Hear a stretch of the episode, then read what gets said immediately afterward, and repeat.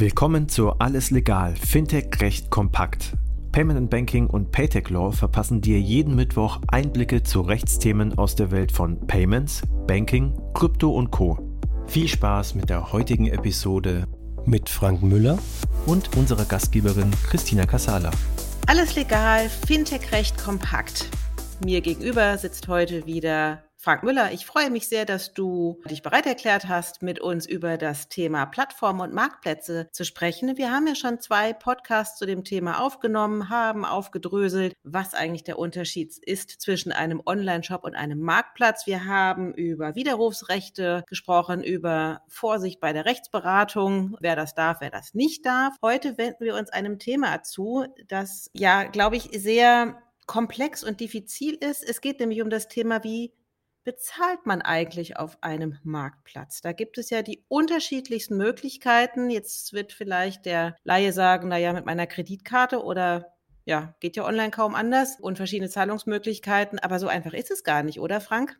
Nee, in der Tat, es ist, es kann einfach sein, kann aber auch komplex sein. Also dröseln wir es doch mal auf, wie, wie so ein Marktplatz funktioniert. Wir hatten ja in den letzten beiden Podcasts schon besprochen, wer da beteiligt ist. Wir haben B2B oder B2C Marktplätze. Also du hast auf jeden Fall mal in, in der minimalsten Form eines Marktplatzes mal einen Käufer, den Marktplatzbetreiber, den Händler.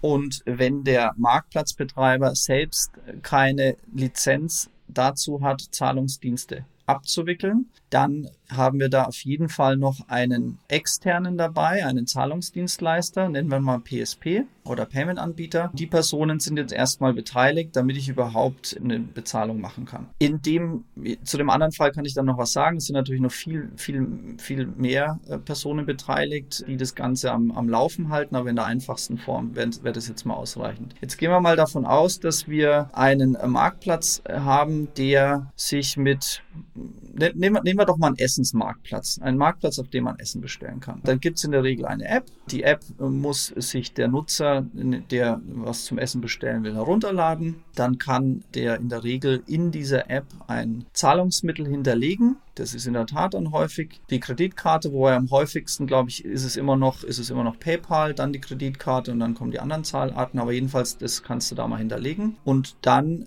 müssen natürlich noch die entsprechenden Verträge abgeschlossen werden, damit die Zahlungen noch richtig abgewickelt werden können. Ich habe einmal einen Vertrag zwischen dem Marktplatzbetreiber und dem Payment-Anbieter, weil ähm, in diesem Vertragsverhältnis sind sozusagen mal die Spielregeln festgehalten, wie eben die Zahlungsabwicklung vonstatten geht. Es ist nämlich so, dass der Zahlungsdienstleister, der Payment-Anbieter bestimmte Regeln, wir hatten da auch schon mal in einem Podcast drüber gesprochen, bestimmte Regeln der Card Schemes, also der Kreditkarte Kreditkartenorganisationen einhalten muss. Und da ist es eben nicht erlaubt, in bestimmten Situationen Tabakwaren, Alkohol oder sonstiges zu verkaufen, je nachdem, was es halt gerade für ein, für ein Marktplatz ist. Und das würde man da in diesem, in diesem Vertragsverhältnis regeln. Man würde regeln, wie sozusagen die, die Spielregeln sind. Der Payment-Anbieter würde außerdem noch sagen, welche Händler er akzeptiert. Es gibt nämlich auch bestimmte Händler, die der Payment-Anbieter nicht, für den nicht die Zahlung abwickeln will und das steht eben alles in diesem Vertrag drin. Der Payment-Anbieter muss aber dann auch noch einen Vertrag mit dem Händler selber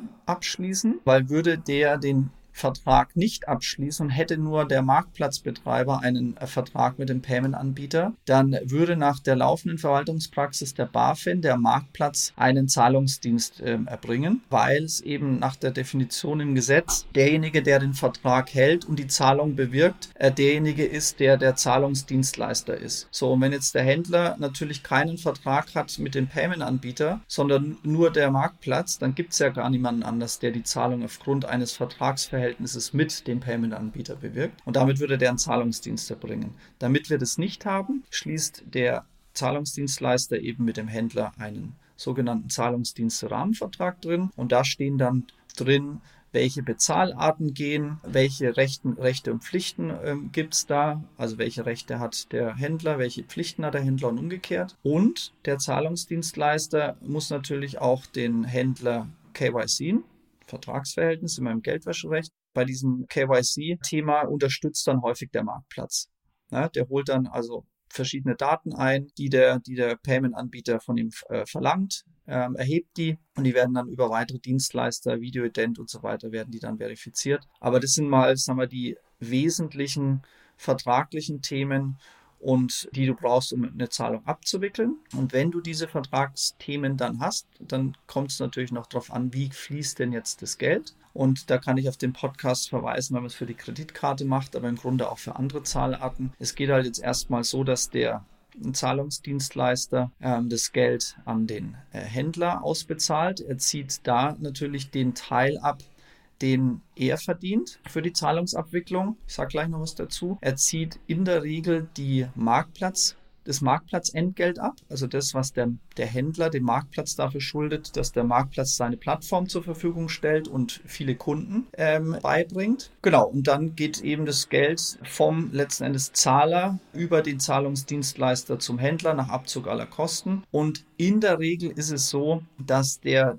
Marktplatzbetreiber, dass der Payment-Anbieter dem Händler für, die, für den Zahlungsdienst nichts in Rechnung stellt, sondern der Zahlungsdienstleister sein Entgelt für diesen Zahlungsdienst dem Marktplatz in Rechnung stellt. Und das ist dann praktisch bei dem Marktplatz. In dieser Marktplatzgebühr ist es mit drin. Am Ende zahlt natürlich der Händler die Rechnung. Ne? Die Party muss ja irgendeiner zahlen, aber vom externen Zahlungsdienst der Anbieter zahlt er in der Regel kein Entgelt, es zahlt der Marktplatzbetreiber. Das klingt nach einem überaus komplexen System und ich habe dir gerade sehr aufmerksam zugehört, merke aber, da sind auch so viele Begrifflichkeiten drin, man muss es fast noch ein zweites Mal hören. Wer mit wem, wann, wie, warum. Wir gehen da ein bisschen näher auch im nächsten Podcast drauf ein. Bis hierhin, wie immer, herzlichen Dank, Frank, zu ja, deiner umfassenden Expertise. Herzlichen Dank. Sehr gerne.